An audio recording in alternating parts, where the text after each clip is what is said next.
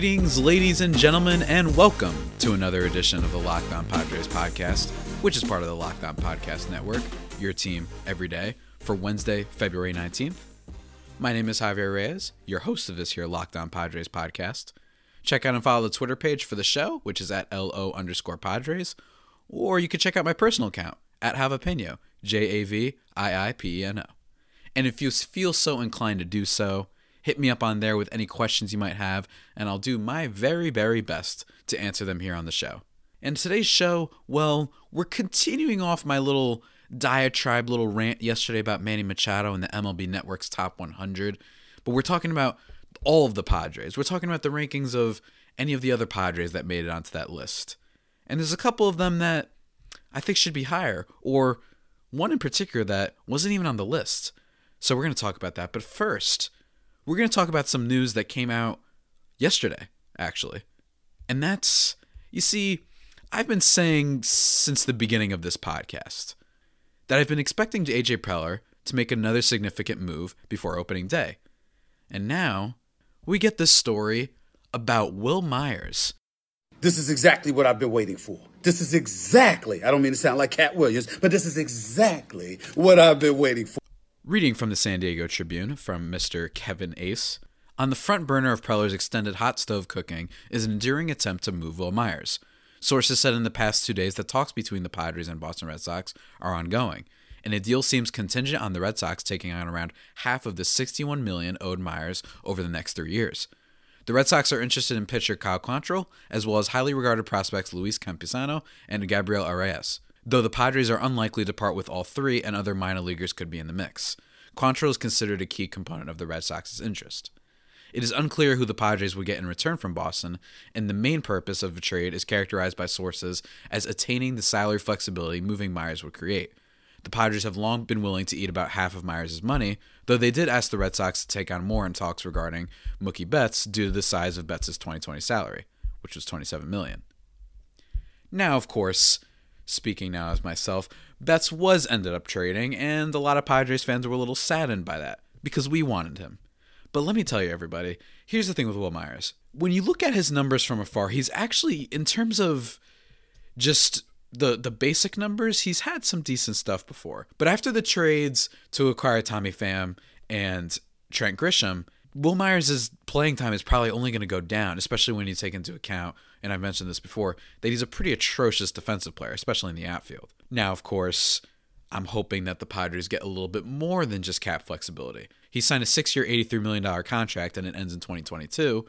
And you don't want to be paying that much money for a bench player. And definitely for sure not one as, you know, lowly and kind of, I don't want to say washed, but washed as Wil Myers if he ever was good in the first place is another debate entirely.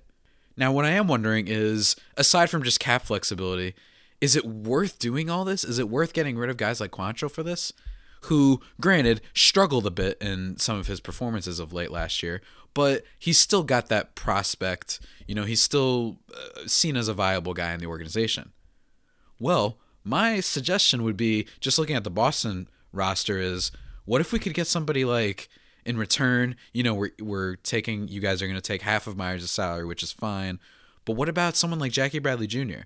I'm hesitant to believe that the Red Sox would part with him, and it's not like he's the best offensive player, but at times he's a defensive wunderkind. Let me tell you, Jackie Bradley Jr. I do think the Boston fans tend to overrate him just a tad bit every time he makes a highlight play catch, but it is true. Jackie Bradley Jr. is awesome, and having him in center field would completely reshape the outfield and finally give us that steady rock that we need. Sure, he won't contribute, like I said, on the offensive side of things, but he's going to make us a great defensive team. Tommy Pham, Jackie Bradley Jr., Trent Grisham, that's as solid as you get. Even if there aren't any, even if there isn't that superstar power behind it that you would have gotten in a trade for like Mookie Betts. And also on the Boston side of things, Wil Myers has had some moments before. He's not too old. This is going to be his age he's going to be 29 this year. And in 2016 and 2017, this is a guy who hit 259 with a 330 on base. And both years, in 2016, he had 28 home runs and 28 steals. And in 2017, he had 30 home runs and 20 steals in a little bit less of games played. Now, of course, those may sound like fantasy numbers, which they are. I mean, granted, like I said, he's not the best defensive player in the world, and his offense can be a little bit overrated for the sake of just having some counting stats to look at. I think a lot of people keep Myers in their head because he's burst onto the scene. He was such an exciting player, and he might be also well known for being a Yankee killer early on in his career, and was Rookie of the Year back in 2013. But of course, his career just seems to not have panned out the way that we would have liked. He strikes out too much, grounds into just double plays when you don't need him to, and you just you're always looking for him to give you that big hit, but more often than not, he ends up looking lost at the plate.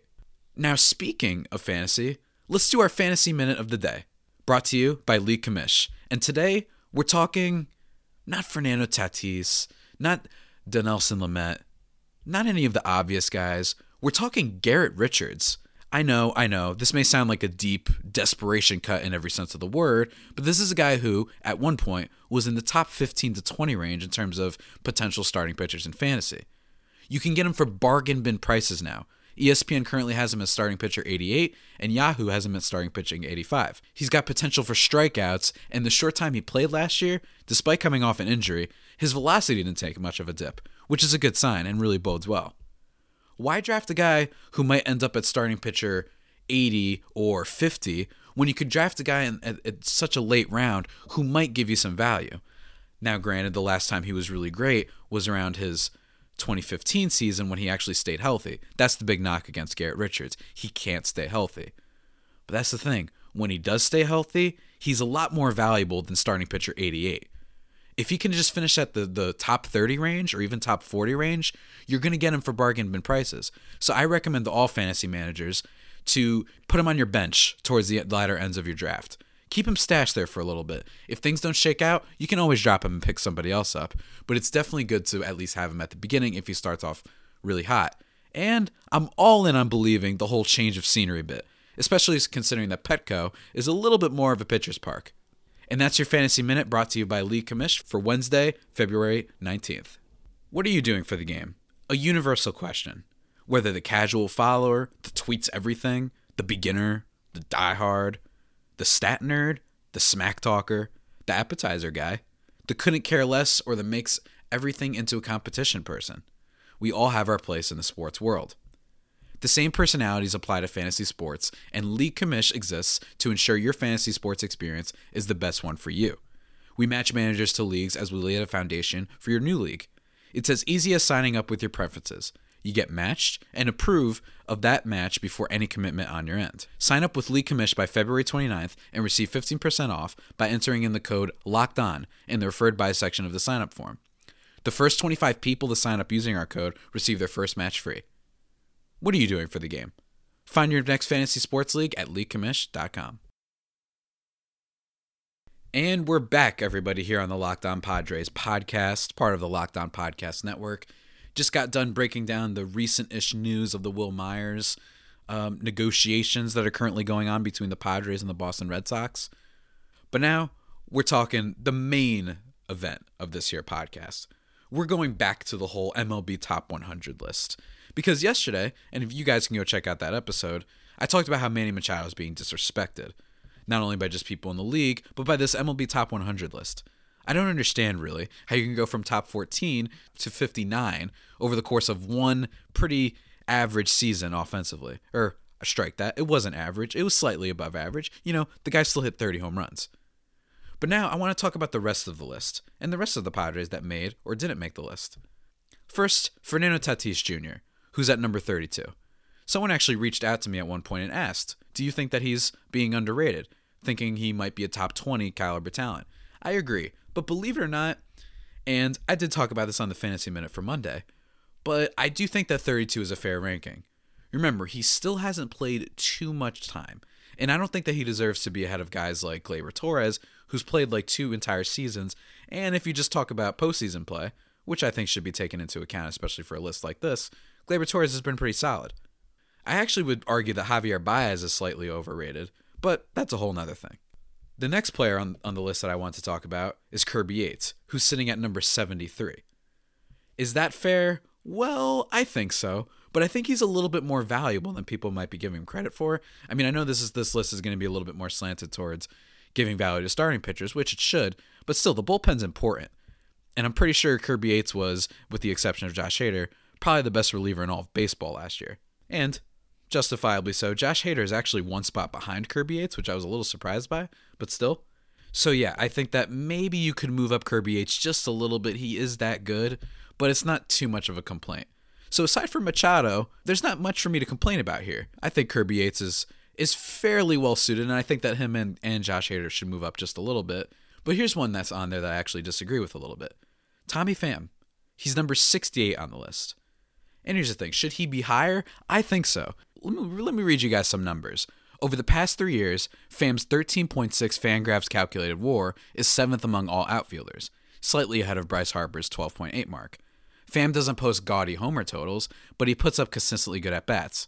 Among all qualified hitters in that three year span, Pham's 381 on base percentage ranks ninth in baseball. That's right. So, in some ways, you could say he's a top 10 outfielder in the league. And that's the thing. I don't think number 68 is really totally justifying that. I'd rather have him over some certain guys on this list. I don't want to name names in particular. I, I just think that I think he could be a little bit higher. I got that excerpt, by the way, from MLB.com about the all underrated team. And that's where I kind of spawned my talking of Tommy Pham here. And that's where, where I was getting it from. And I actually recommend go checking that out. It's a really, really smart piece by Anthony Castrovince of MLB.com. And he's never made an all star team before, which is crazy. I mean, Tommy Pham, I, I cannot be higher on a new acquisition. I'd say that with the exception of guys like, say, Gerrit Cole and maybe Anthony Rendon, I think Tommy Pham is really being overlooked as one of the, I'm not going to call it a steal, but one of the better gets of the offseason. He's giving me, you know, he's giving me vibes, and this might be a little bit of a stretch. One of my favorite players in all of baseball, Hunter Pence. Hunter Pence is one of those low key, at least when he was in his prime, and he's he's still you know solid. He had a good year with the Rangers last year, and now he's back with the Giants, which is which is a great uh, kind of coming home story for him. Hunter Pence for years was secretly, you know, people looked at him. He was he had a goofy swing, and people knew he was solid, and he had some good moments, but they didn't realize how good he was. And how good he was was his WAR, his OPS, his ability to just get on base, the amount of runs he had, his just overall consistency. He was up there in like the top six or seven outfielders in the entire game in a lot of ways, and nobody really talked about it. They knew Tommy Pham is one of those guys that everybody kind of accepts as being good, but they don't realize exactly how good he is. And I think MLB Network is underrating him just a little bit. But now, let's get into the the main event, ladies and gentlemen. The main question. And that's about the sheriff, Christopher Joseph Paddack, who was not on the list at all. Last year, he finished with a 3.33 ERA and a 0.98 whip. And the whip was actually one of the lowest histories among starters in San Diego Padres franchise history. Even though he really only has two main pitches, teams didn't get particularly better at facing him when you check out the numbers on the first time they faced him versus the third time. The numbers still shake out. That means that he wasn't kind of a one-hit wonder or anything like that. And I was actually reading a story from the Seattle Times the other day, and it was it was written by Jack Magruder, and basically he wrote about how Chris Paddack is he's he's very interesting. First of all, he's apparently been trying to learn from from Garrett Richards, like a, like to add another pitch to his repertoire, which is really exciting stuff. But I don't want to, you know, give too much credence to stories like that. These type of stories always you always get those stories in the papers and just in the media related things where they talk about like, oh, they're in their best shape yet. They're adding a new pitch, stuff like that. You can't always you have to take that with a grain of salt. You don't necessarily know what that means. And I was reading the piece and it talked about how Chris Paddack has a lion tattoo that's really important to him. Seriously, it, it's it's amazing stuff. And if that doesn't make me like the sheriff more, I don't know what will. So check out the little brief little kind of, quotes from Chris Paddack here, and it just it makes you want to go run a mile, man. It gets you excited. Now I do think Paddack should be on the list. I'm not saying he should be a top 15 type of pitcher because granted he's probably only going to pitch around 150, 160 innings maybe this year. Had like 140 last year. So it is true, it is a small sample size, and it is true that he does rely on basically two pitches. But I still think he should be on the list. I mean, come on. If Fernando Tatis, who was injured and didn't play a lot of the year, granted, much more high impact of a player, I think he can be on the list. I think he could be ahead of guys like Joc Pederson, for example, who I don't think is all that good. I think he had his kind of first decent season. And maybe he should be around the range of someone like Aaron Nola, who basically is just, aside from having an awesome name, that's a little unfair. Aaron Nola's pretty good, but he was a little shaky last year. Why not put Chris Paddack on there? He has the potential of being the ace starter of the Padres and one of the aces in the entire league.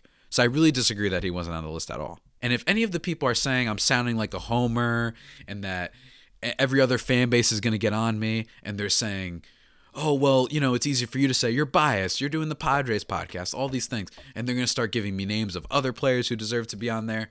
And to them, they're going to keep coming. But you know what? I'm ready for all of you. You'll never stop at one. I'll take you all on.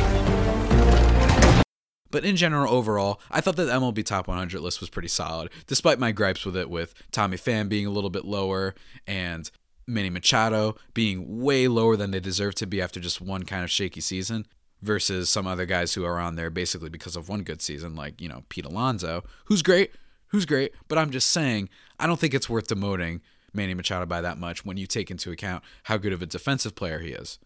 So, that's it for today's edition of the Locked On Padres podcast, the only pod that may be better than the Padres themselves. Still making that joke. Remember to subscribe to the pod wherever you get your podcasts from Stitcher, Spotify, Overcast app. I Almost said SoundCloud there. I keep saying that on every one of my outros.